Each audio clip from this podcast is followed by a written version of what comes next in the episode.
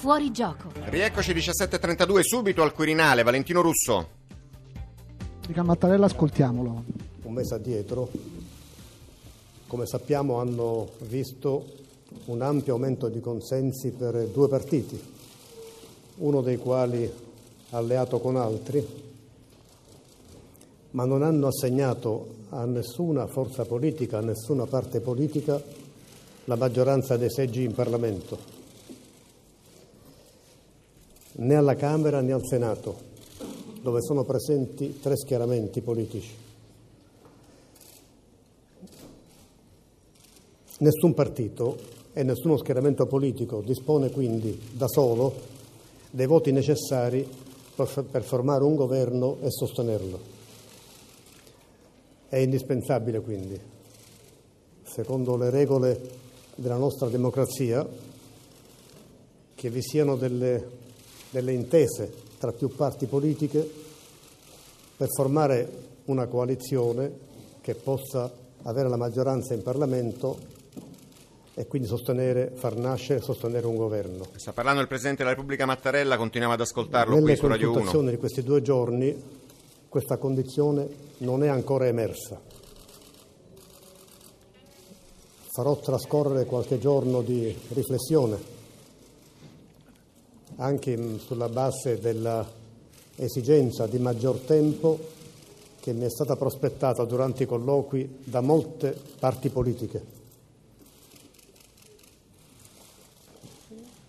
Sarà utile a me, anche a me, per analizzare e riflettere sulle considerazioni, su ogni aspetto delle considerazioni che mi hanno presentato i partiti, sarà naturalmente utile a loro perché possono valutare responsabilmente la situazione, le convergenze programmatiche, le possibili soluzioni per dar vita a un governo. Nel corso della prossima settimana Avvierò quindi un nuovo ciclo di consultazioni per ascoltare le opinioni dei partiti e verificare se è maturata qualche possibilità che oggi non si registra. Buon lavoro.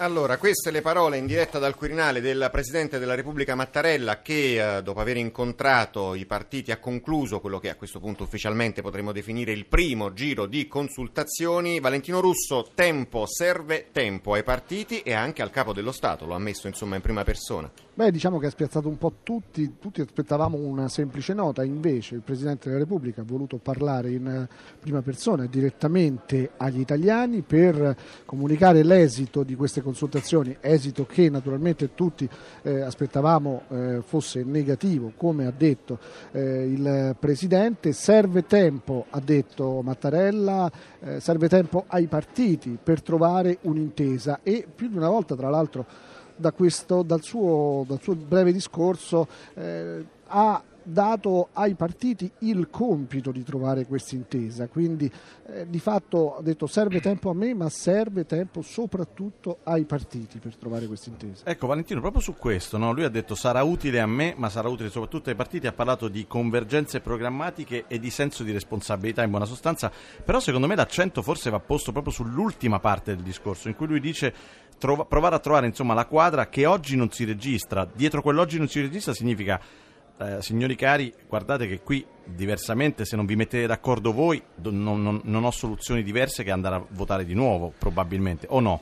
E beh, questo è di fatto il, il, il messaggio che si, può, che si, può, leggere, però è anche vero che bisogna capire anche sull'operato del Presidente eh, per capire come intenderà muoversi, se davvero lo spettro di un voto a breve sia fattibile e praticabile, perché lo ricordiamo tra l'altro, la finestra elettorale per votare a giugno, mm. per intenderci, sì. in realtà potrebbe essere già chiusa, quindi a questo punto si potrebbe prospettare anche una proroga del governo Gentiloni. Questa è mm. un'altra ipotesi. Con un voto eventualmente invece subito dopo l'estate, subito dopo l'estate. autunno non inoltrato, ma insomma e allora, prospettiva. E allora su questo le, le, palle sono rimesse in, in, in gioco, diciamo così.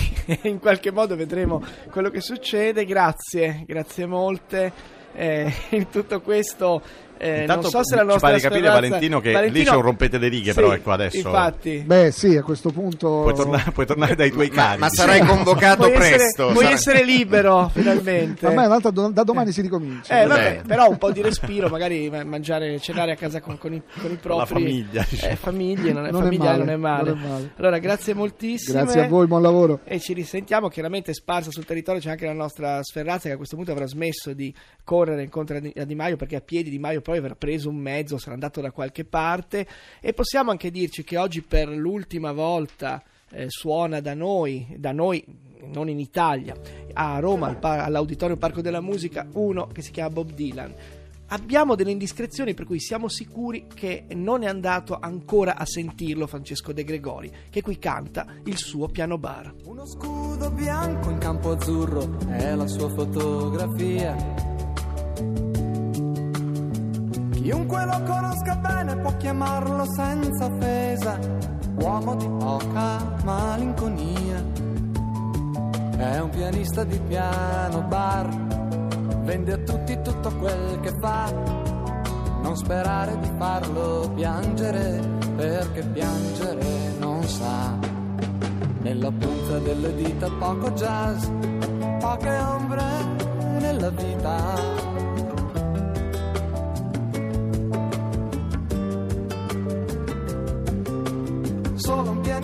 Di piano bar che suonerà finché lo vuoi sentire non ti deluderà. Solo un pianista di piano bar che suonerà che lo vuoi seguire, non ti disturberà.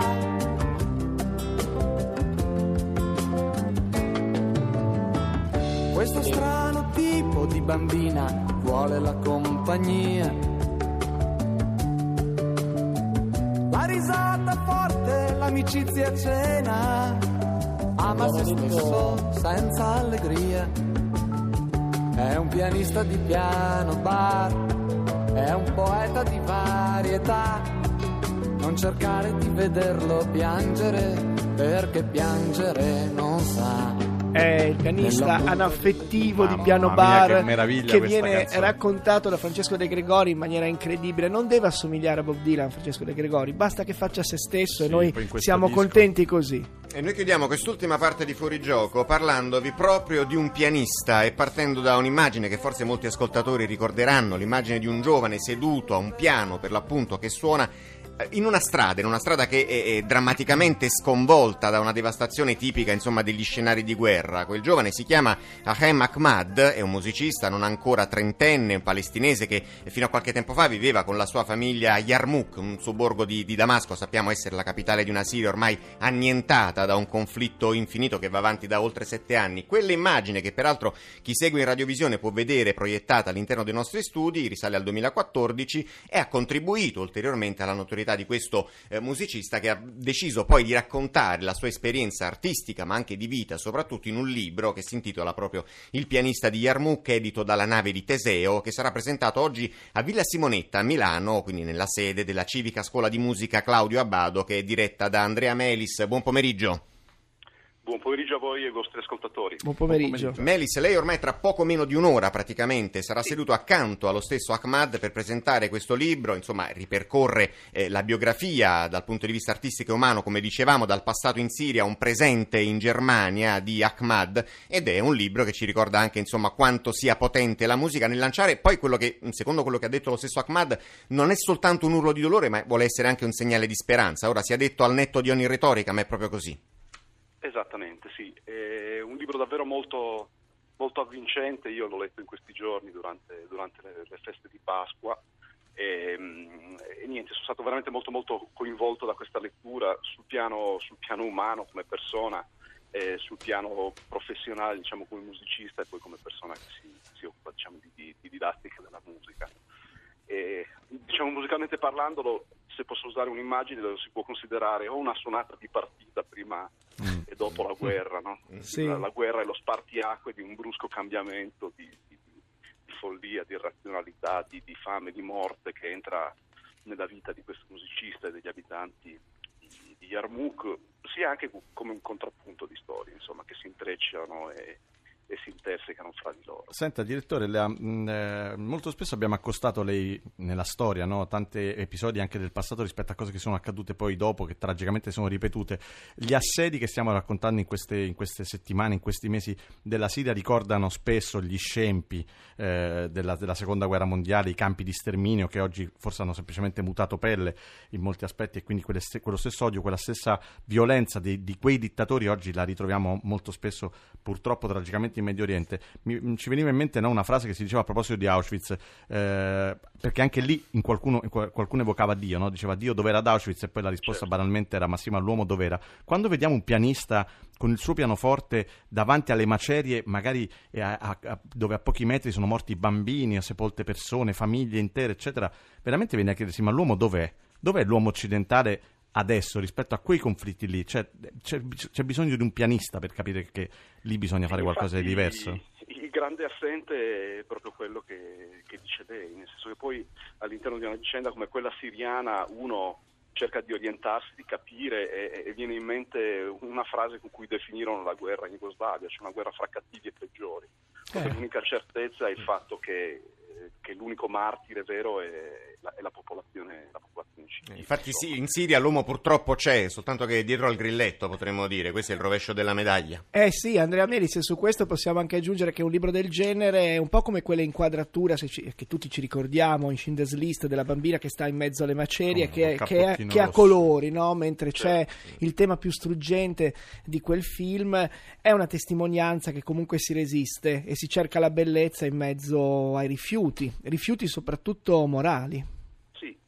Guarda, se vuole per utilizzare un'altra immagine dello stesso film, il, com- il, colore compare nel momento in cui riaccendono una fiamma. No? Eh sì. Ecco, eh se sì. vogliamo, eh, possiamo dire che il gesto di questo, di questo pianista che, che, suona in mezzo alle macerie e che ha anche l'avventura, ahimè, di, di, di assistere all'uccisione di bambini mentre, mentre, cantano con lui, insomma, è, è forse l'ultimo barlume di, di, di, di fiamma che, che, prova a riaccendersi disperatamente mezzo, in mezzo a tutto questo. E, e, e, al contempo, mi, come persona diciamo, che si occupa di musica, mi preme ecco. dire che questo libro è anche molto bello perché è la storia di un, di un significato della musica perso e ritrovato. Ha perso mm. più volte, spesso perso anche all'interno delle scuole che non riescono a motivare eh, i musicisti nella, giusta direzione, ritrovato, ritrovato in mezzo alle, alle macerie, alla, alla catastrofe della sua gente.